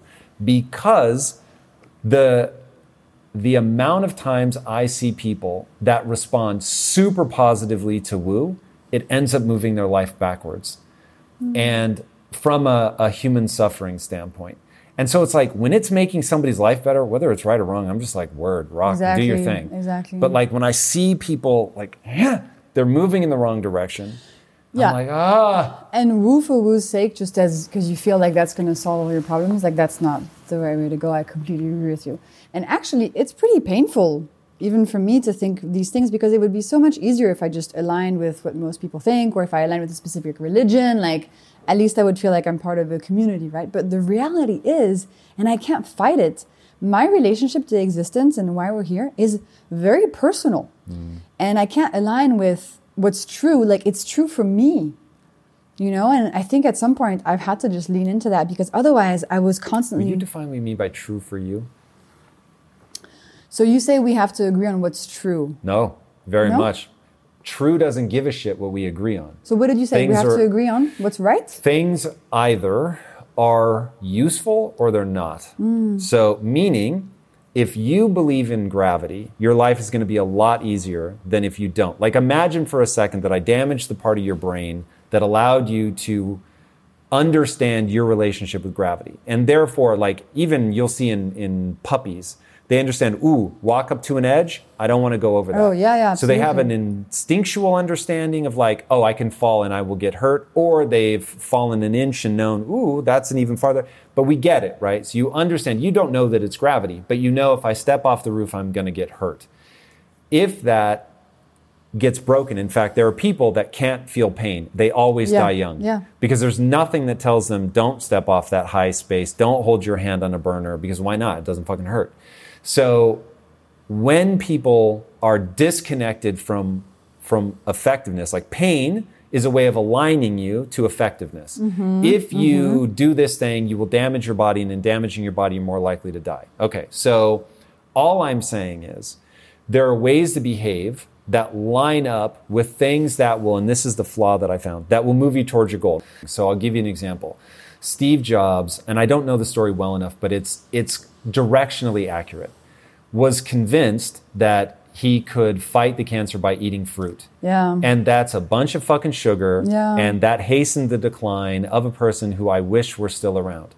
So you get people who think that they're going to pray their cancer away.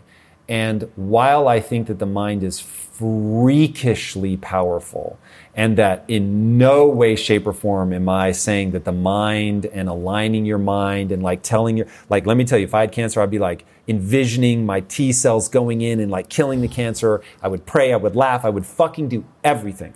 But I would also look at like, how do I create, um, a, a genetically specific treatment to me that has some scientific rigor that you know is is hopefully going to be mm-hmm. even more effective. So I would pull out the kitchen sink. But my thing is we will find over time one of them actually works better than the other. And to not continue to want to figure out what really works, like if I hear somebody use the word quantum and they mean magic, I want to punch through the TV. I'm like, the fuck? Like, I get it. Or let's just throw AI at this; it'll work. You're not Yeah. shit like that. But AI turns me on. But Okay, but you get what I mean. Like I the thing is, Tom, like my personal relationship to whatever higher self or intuition is one of the main reasons that I've been able to achieve what I have achieved. The fact that I felt when to do things, that I felt which people to meet, which people to talk to, has been fundamental to me making useful stuff and helping people, right? Everything from the design of the cover to the feeling I had when my agent reached out to me, to what posts to do, to how I react to emails I get from journalists or whatever, to which people to call to put in the book, to what kind of stories to do on Instagram. Like a lot of the stuff has been driven by my intuition. I don't know what the fuck that is, but it works for Can me. I tell you? Hmm? Can I tell you what it is? yeah, tell me. Pattern recognition. Hmm. So there's a reason that your average seven year old is not going to be able to do that. Hmm. Their brain isn't fully developed. They don't know how to interpret the signals from their body, and they just haven't done enough cycles to be able to put things together. So, Hmm. for instance, I am inhumanly good at identifying who's going to be a prick and who's not. What did you think of I me am- when you first met me? Uh, you are instantly warming. No, no, no. You know better than that. You are incredibly warming. Uh, you know that you are. I can tell in the way that you behave. And so, but the reason that I can do that is twofold. One, I probably have a genetic disposition that I can read micro expressions. Maybe I'm also just better at when I see something, I remember it for the next time. So I know that there's part of it I have not earned at all. But the other part of it is that I have spent 15 years, more now, almost 20 years, interviewing people to hire. And so hmm. I've seen thousands of people. Actually, the literal number at this point is probably about 1,600. I've seen 1,600 people in an interview setting, and then I got to watch that play out over they actually got hired. Was I right? Was I wrong? And so that's why I asked you when you brought it up earlier. I said, Do you have to train intuition? You said, Yes. So all of my defenses go down. pattern Cool. rec- recognition, yeah. Seems to be, right? I don't think it's the universe speaking to us. But by the way, I'm very mm-hmm. open. If it ends up being that the universe really is speaking to us, word. Like, I don't care. I don't have a dog in the fight. I'm just saying, Yeah. like, we want to figure out what is actually true. maybe it's just different names. You know, for me, maybe I call it my higher self or whatever, but actually I could be like, hey, pattern recognition software in my brain, like, help me with this one. Like, should I answer this email? And I don't care what we call it. There's But just, here's why I care what we call it. And maybe I'm crazy. Mm. But if you say to the people that listen to you, who are all running experiments in their own lives, hey guys, this is intuition. You have to train it. You're going to pick an area and you're going to get good at this. You're going to run tests and come up with a hypothesis about, hey, when my gut feels this way, should I do this thing? and now try it out. Have that mm. hypothesis run and see what happens. Then people, I think, will be more aligned with what they actually need to do in order to get good at that thing. If you're like, hey, you need to sit, close your eyes, and connect to your body, now, for me, there was a period in my life where connecting to my body told me that something bad is happening at all times. But that was actually from drinking Monster, Yeah. the energy drink. And some people, so- when they connect to themselves, they just want to destroy themselves and destroy everything, Yeah. right? The and by the way, I don't actually talk about this, nor do I give any advice on this topic because I'm still in the data gathering phase. So your um, view on this is actually really helpful because I know that in ten years I'm going to want to go into mental health in one way or another, and I'm trying to figure out like, could I do to mental health what I'm doing to glucose, which is find the latest science, turn it into easy tips, and show you visually what impact it's having because people love seeing images and they believe images and so it's a good way to illustrate science. And so i'm wondering like how do we measure for example nervous system state in a way that i can show you to be like hey when you um, shake after something stressful happened your nervous system calms down and that's better and you can see it like this and that's good for your mental health right but like the mental health space is so complicated and i agree with you do you call it woo? Do you call it intuition? Do you call it stress? Do you call it nervous system? Like, I don't even fucking know. Glucose is much simpler. It's like, this is your blood sugar level. it's much easier to understand. Like mental health and your brain, A, yes, I think you will be able to have that impact. You are, when Lisa and I were first talking about you, because we, for people that don't overlap with us, Lisa and I have interviewed you on the same day.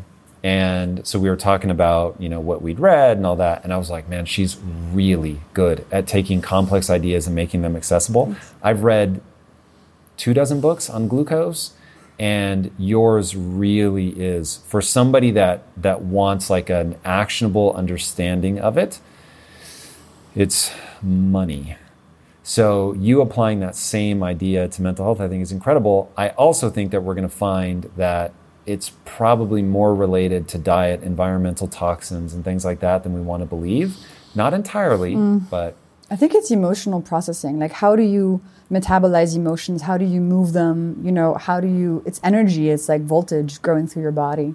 Um, and that's something I've had to deal with my, you know, the past 10 years because otherwise I get overwhelmed. So I've had to learn to ground and to shake and to take cold showers to train my nervous system to be more resilient, etc.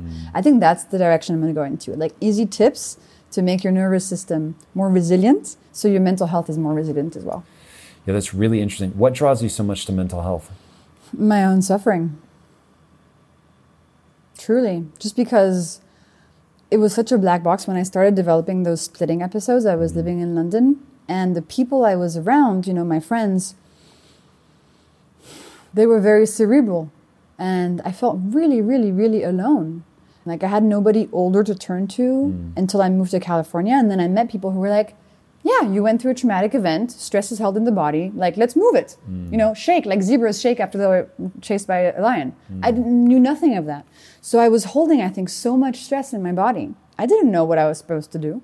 I didn't know I was supposed to put it somewhere. I was clueless. You know, I was 19. Like I've, and so for 10 years, I could never be alone. Could never sleep in a house by myself whoa mm, why i don't yeah. understand that because being because existing was so scary to me. and being alone made you aware of that yeah.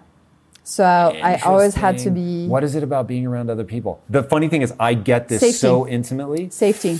Uh, my, That I, fe- I felt more different from me. calm. It's like my brain just kind of went to that place when I was alone. Because if I was alone, I'd be like, my brain would be like, hey, why are we in a body? You know, just like stupid shit. And that would just come back up, and I'd be like, no. and just being alone brought that back up. I actually had to, at some point, sit with it. Um, and actually, last year, for the first time, I came to LA in October of last year, so exactly a year ago, and I was like, I'm going to spend five weeks alone. And that was like the biggest test of my life. And I was able to do it. But back 10 years ago, I couldn't spend. Did you talk to anybody?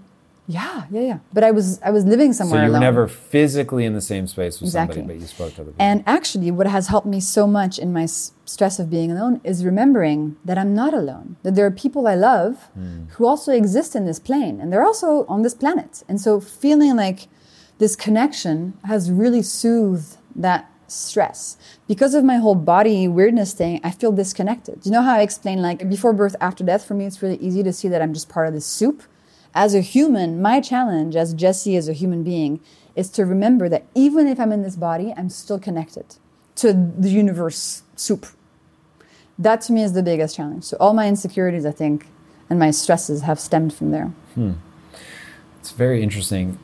talk. What do you think about the differences between men and women? Like, I found myself very surprised when you were talking about people being cerebral, and I don't take that as like a positive thing. Just people sort of locked in their head. That feels inherently masculine to me in a way that I've never thought through. So I'm just super curious. I don't think so. I think most people are completely disconnected from their bodies. And to me, that's what cerebral means. Like people who are not aware of how their body is doing, what emotions are in themselves. Mm. There's this word interoception, which is like the, the ability to introspect about your internal state. So if I close my eyes right now, like I feel, okay, like there's a bit of like adrenaline in my stomach, like there's energy in my legs, like I can feel everything, you know? And that took me a long time to be able to do. Before I was clueless. So I was just hanging out with people who were in their early 20s who were studying, who were just like partying and studying math. I mean, I didn't mm-hmm. have teachers to turn to who were like, let me explain to you, your body holds stuff. So if your brain does not feel good, maybe look at your body. And then I did craniosacral therapy for the first time. Say that again. Craniosacral therapy. So sacral, uh, so cranio is here, sacrum is the base of your spine. Okay. And so craniosacral therapy is literally you lay down and this person puts their hands under your head mm-hmm. and doesn't move for an hour. What? And that, yeah, and that puts your body in a state of safety where things can start coming out and processing. So the first time I did it, this person held my head like this, and all of a sudden I started feeling in my legs the exact same pain that I felt when I woke up from my surgery. Intense burning in my sciatic nerves, intense. And then I started crying and crying. It was just stuff in my body that needed hmm. to be moved, you know? And until Why you feel safe. would touching your head do that? It just made me feel safe and it gave my body the space to process what it needed to process. That's how I see it. All right, here's going to be a super random thing. This is one of the most earth shattering things I ever heard. This changed my thinking about life, no joke. My mom did not mean it to be this deep, but she gave me in, an incredible insight that ended up influencing my marriage massively. And she said, uh, So that you know, women need to trust a man to have an orgasm. Yeah. And I was like, What? That was such a bizarre statement. Mm. I was like, trust and orgasm? How could they possibly be related? And so that was one of those where I was like, wow. So when you talk about someone putting their hands on your head and you feel safe, that's such a foreign concept to me. And I don't know if that's me and other guys would be like, no, Tom, of course, that's exactly what we feel. or if it's like all guys in the world right now are tilting their head like a puppy going, what? That's really interesting. Uh-huh. Um, I can't relate to that, but that doesn't mean that it isn't fundamental and amazing. We don't know shit, man. Mm. I can't tell you exactly why it works. I think the people who practice it, they kind of know. Does it matter who they are? Like if a stranger yes. held your head like that, would you still feel safe? no, I don't think so. So this no. was someone you knew and trusted. No, she was a practitioner that I got introduced to um, through a friend, and then I did it for years actually, like once a week. You would just go, yeah. and she would hold your head for an hour. Yeah. Would you run through the same things or would it be different every time? It's literally, I have no idea. Sometimes I didn't feel anything. Sometimes something would come up and I would feel an emotion or something, but most of the time I felt nothing. Hmm. It was just a place where I felt like I could finally let my nervous system just like rest.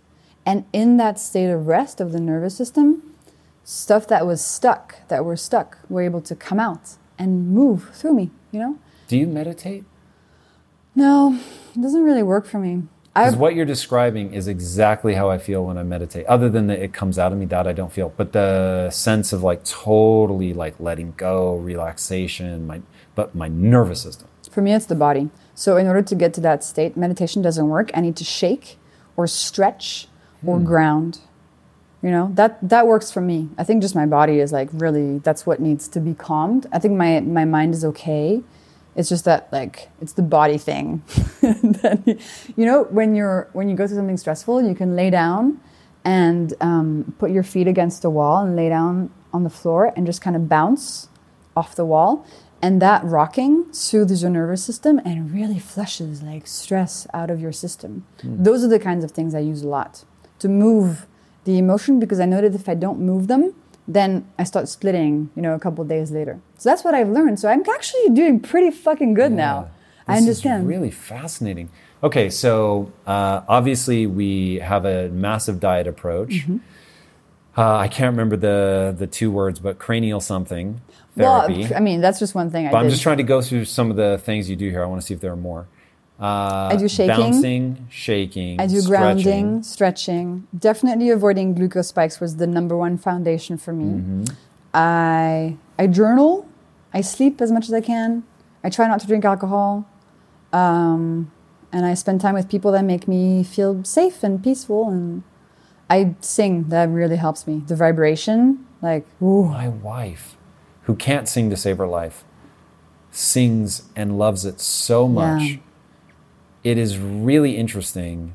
It's really interesting. So, you guys both need to move your bodies, though, in very different ways.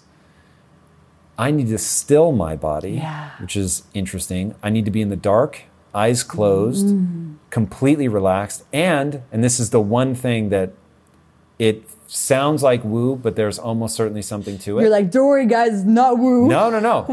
what whatever is true is true. Yeah. Please understand that Uh, if tomorrow I realize that all of the things that they're saying are accurate, I will get behind them a 1000 mm-hmm. fold and be like, I was incorrect. Mm-hmm.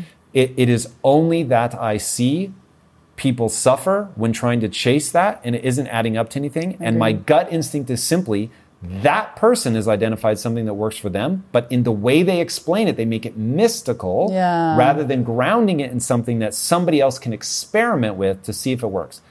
For me, for meditation, I can meditate in any posture, any pose, whatever. But the one where I'm like, if you'll let me cross my legs Indian style and rest my palms like like this for people that are watching on my lap, oh my god, there's something about uh, the energy circling, I don't know. But it feels so good. And then if it's pitch black when I do it, oh, wow. And if I really want to get to another level, it's pitch black already outside, and I can drape something like a t shirt, a really soft t shirt over my face. that is heavenly, heavenly. Like that, if I'm really stressed out, That that is a you? silver bullet. It doesn't just help me, it is a silver bullet. It is unreal. That's so what that does. fascinating. If I'm really stressed out, I need to spend an hour on a rug, kind of like this one, and just stretch every joint in my body Hmm. and just like move in to whatever tightness I feel and really just like, and that moves all the stress out of me. So interesting. Yeah. this is just like diet. People have got to experiment Yeah. for themselves because sitting Well, the way that I sit works for me. this, you know? But my wife does. I know. Yeah. This And is. in the same way that I think that all this glucose information, people need to know this. Like it's just basic. It's basic education to feel good. To Mm. me, this is the same level as drink water and get some sunlight. Like we need to know this. I want to also help people learn all these really easy tips, whether it's meditation and doing that, whether it's, you know, breath work or whether it's shaking, whatever. Like we need to show people that it's not scary and it's easy and there's a scientific reason that it works. And then you can really find these tools that make you feel better. And that's what motivates me. No, I love that. Talk to me a little bit more about inflammation. Mm-hmm. What is inflammation? Why is it so problematic? Mm-hmm. And how do we reduce it?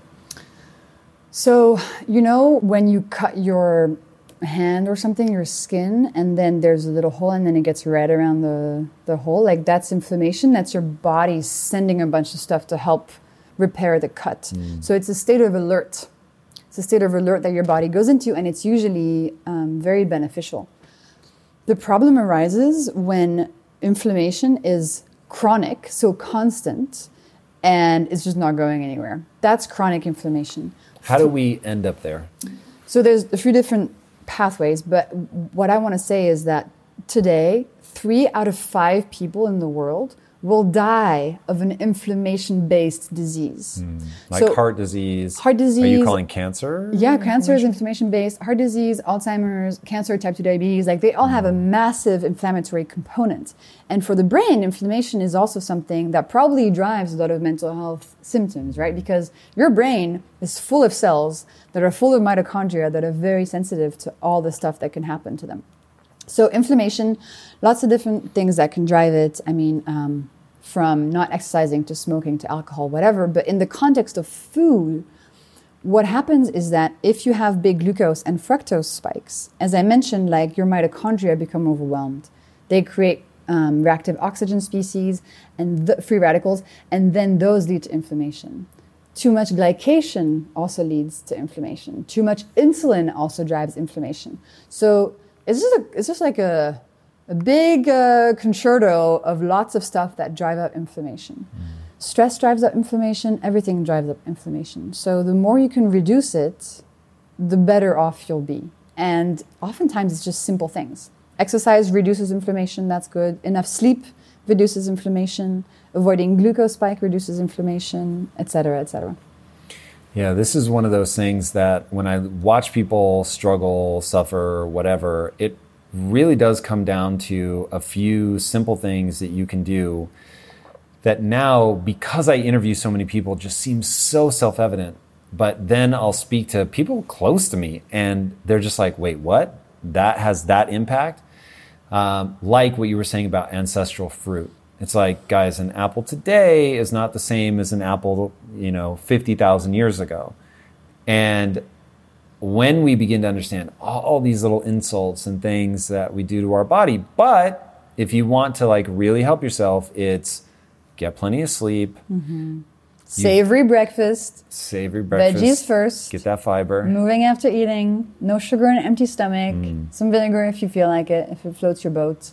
That's that'll get you a long way because if you start with a diet approach with these easy, easy things, then your sleep gets better, right? So you can't just say like, okay, I'm going to sleep more. Sometimes you just can't sleep because you wake up, you have a hard time falling asleep, and if you go the glucose angle, a lot of things fall into place. It's a really good place to start. Mm. You know, that's what it is. It's a really, really good, easy, gentle, enjoyable place to start where you will feel the effects immediately.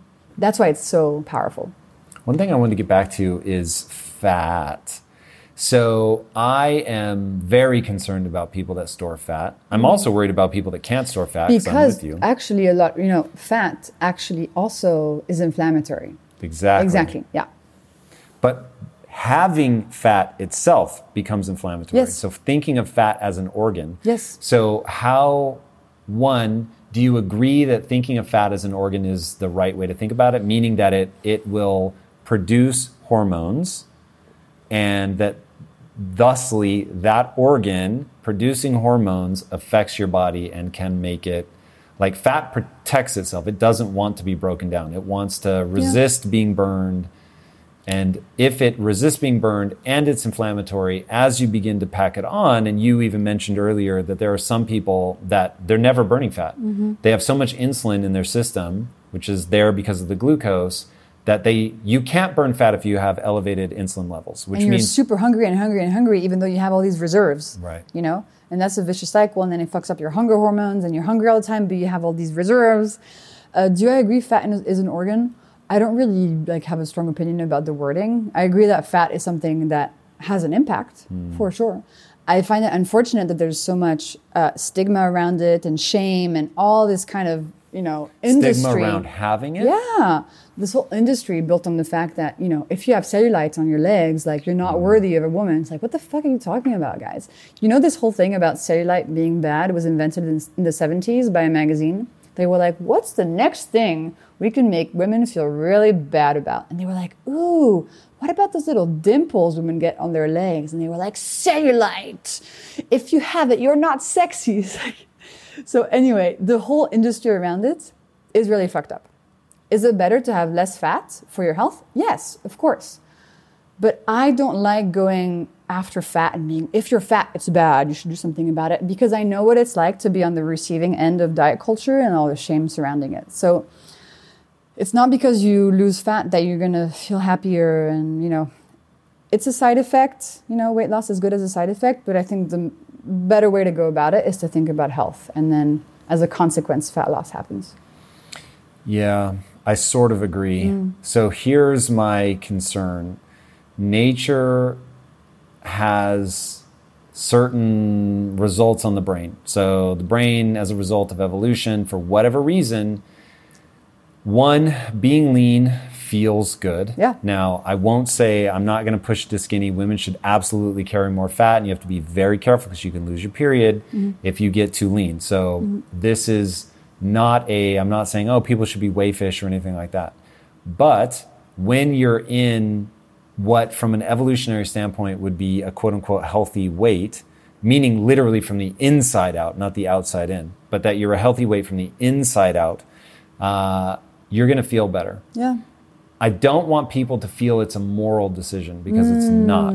Like you are not a better person if you lose weight. But you will feel better from a, just the going back to my thing about what is true. It is true that as you get your um, your fat in order, it will you'll have a better hormonal profile, which will make you feel better. You will have lower inflammation. You'll have more flexible metabolism. There's, there is a thousand things that are going to be going right for you that are going to make you feel better. I agree with you. I think the only thing is some people go to very unhealthy extremes and follow like detox diets and shake stuff just to lose weight, and that's really what I'm against the industry around shaming. You you can get into a death spiral. There Yeah. is no doubt. you know, and so it's just how you get at it. It's not coming from shame; it's coming from desire. Hmm. Yeah, and look, I am well aware that people can get into really dark places pursuing Sure that, but are. I think they're already in a dark place, and that just becomes the way that it manifests, not that that thing itself is the cause. Yeah. Now, man, trust me when I say I'm not downplaying the mental health crisis that I think we're going through right now. Uh, that I think is wildly exacerbated by social media. Oh my god, I'm and all the fake terrified. body filters and stuff. Yeah. And I have a half sister, and she's 16, and just like seeing the world that she's growing up in, and all the social media stuff, and how she even filters her own face, like Yeah. on posting stuff. It's just like it's so toxic, man. It's really that shit is scary. Yeah, it is. And I'm not sure what to make of that because I am in love with virtual worlds and being able to build a virtual identity. But I'm in love with it because I know how to use it in a way that doesn't become problematic. And you're an my, adult, you know. I am an adult. I don't know. That does inoculate me in, in, in some ways for sure. For sure. In fact, I don't know why I'm downplaying that. That's huge. And I am very glad that I did not have social media as a kid. That shit terrifies me. It's one of the reasons I'm very glad I don't have children. Uh, but yeah, so I'm super excited about what the future brings. In fact, that before we started rolling, I told you I saw this tech demo today that was fucking unbelievable. Yeah. And so that kind of stuff gets me so hyphy about where we're going. But at the same time, I know how quickly people can get a deranged relationship with themselves, technology, instant access to the Yeah. world's opinions. It it's tough. It's a lot. tough. But then again, everything I've built, I basically built on the back of Instagram. If I didn't have Instagram to start my Glucose Goddess account three years ago, I wouldn't be here with you today. To me, it gave it gave me first of all feedback during mm. three years, daily feedback from the community, telling me what they like, what they didn't like, what's okay, what's triggering. Like I've mm. just built my message and my content based on just constant feedback. I built my content like I used to build products in Silicon Valley mm. with constant user feedback, right? And Instagram, if that didn't exist, it just wouldn't happen. So there's amazing sides to it. But also, I decided early on to not post any of my personal life on Instagram. People don't know who my friends are, you know, where I live. Like, it's just completely separate mm. because otherwise, I think it can get very, very dangerous. There's so much hate and stuff going on on there. Whew. I've That's protected crazy. myself. It's crazy. I can mm-hmm. already tell you right now, based on things I've said, you shouldn't read the comments on this video because yeah, I'm not going to because I used to. I used to have a Google alert that would send me an alert every time my name popped up on the internet. And Tom, I thought that it was my job. I was like, I need to see, I need to feel this pain. It's part of my progress. And I, at the end of the day, I was like, actually, Yeah, like just no, much. yeah, it's too much. Yeah. but I don't read the comments anymore. But Getting getting some feedback is useful, but Yes. getting really unfiltered feedback is rough. it's super. I don't know that it's very helpful. no. And so I am simultaneously, like you, everything that we've done at Impact Theory is a result of social media. I could not be more grateful for it and the positive people I have encountered through social media. I'm very careful how I curate my feed. Um, but at the same time, wow, is there an underbelly that is terrifying? And people can be so mean. Yeah. It's crazy. And look, I I try to remember if you're throwing that kind of darkness into the world, you're in such a gnarly place. I have never once put out like a negative comment into the world. I'm like, why would you do that? Like that's just that's dark energy. I don't want to be in that energy long enough to type it. Exactly. Let alone know how it's going to end up impacting somebody's day. That's so gross, but that shit is real, man. That's It is real. It is real. Now, I don't know about your Silicon Valley exploits. Oh, I only know about the glucose goddess aspect. Okay. So tell me about it. so before actually, I first wore a glucose monitor three years, four years ago because I was working in Silicon Valley and we were testing a bunch of new devices. So I worked at 23andMe for five years. Oh, wow. Yeah. I so to go take you back. So break my back. I'm in London. I'm doing a mathematics undergrad degree. Break my back. I'm like, okay, I want to go into health and understand what the fuck this thing is. So I study biochemistry in grad school, and then I decide I want to go to Silicon Valley because that's where the forefront of health is. In my mm. mind, I was like, health tech is happening there. So I fall in love with 23andMe. I begged them for a job. They gave me an internship, and I ended up staying there for five years and leading all of the sort of cutting edge like health stuff we were doing Wow. in terms of integrating new data sources, turning genetic results into action for people, hmm. translating science into understandable things, understanding how you build a product, how you work with designers, engineers, how you you know how you prioritize features, how you get user feedback. I mean, my time there really gave me an incredibly solid base from which to then build my glucose project. It was amazing. I had the best time. And now you're full time Oh, into yeah. health. It's been two years. So two years ago, I left 23andMe. I actually went back last week to give a talk. It was amazing. So two years ago, I left um, to dedicate myself full time to glucose. And when I first left, because I was in Silicon Valley, and when you're in that environment, whatever idea you have, people are like, start a company, raise a million dollars, make a tech product. So I kind of was being sucked into that um, mindset of like, okay, I guess I have to build a tech company. Thankfully, my intuition or my pattern recognition software, whatever, kept telling me like, I just don't want to raise money. Like raising money feels really not like what we should be doing. So after playing with this idea for six months, I decided, no, I'm going to focus on content. And then uh, a couple weeks later, the woman who's now my agent saw my Instagram and said, Hey, I think you should write a book and I want to help you. And fast forward two years later, you know, I went from when she met me, I had like 10,000 followers. So I'm from 10,000 to, you know, over 1 million now. This book has sold over half a million copies in four months Damn. throughout the world. 40 languages is being translated into Congratulations. That's amazing. uh, number one bestseller in six countries now. So, yeah, came a long way. It is, feels like way more than three years ago than I started. Just crazy. like, yeah. It's very impressive. Thanks, Tom. I know what it takes to build something like that. Jessie, thank you so much for coming on. Where can Tom. people follow you? Uh, Instagram at glucose goddess and check out Glucose Revolution, my little baby that I made with a lot of love and care. and knowledge. It's it really is amazing. It's a Thank fantastic Tom. book. All right, everybody, if you haven't already, be sure to subscribe. And until next time, my friends, be legendary. Take care. Peace.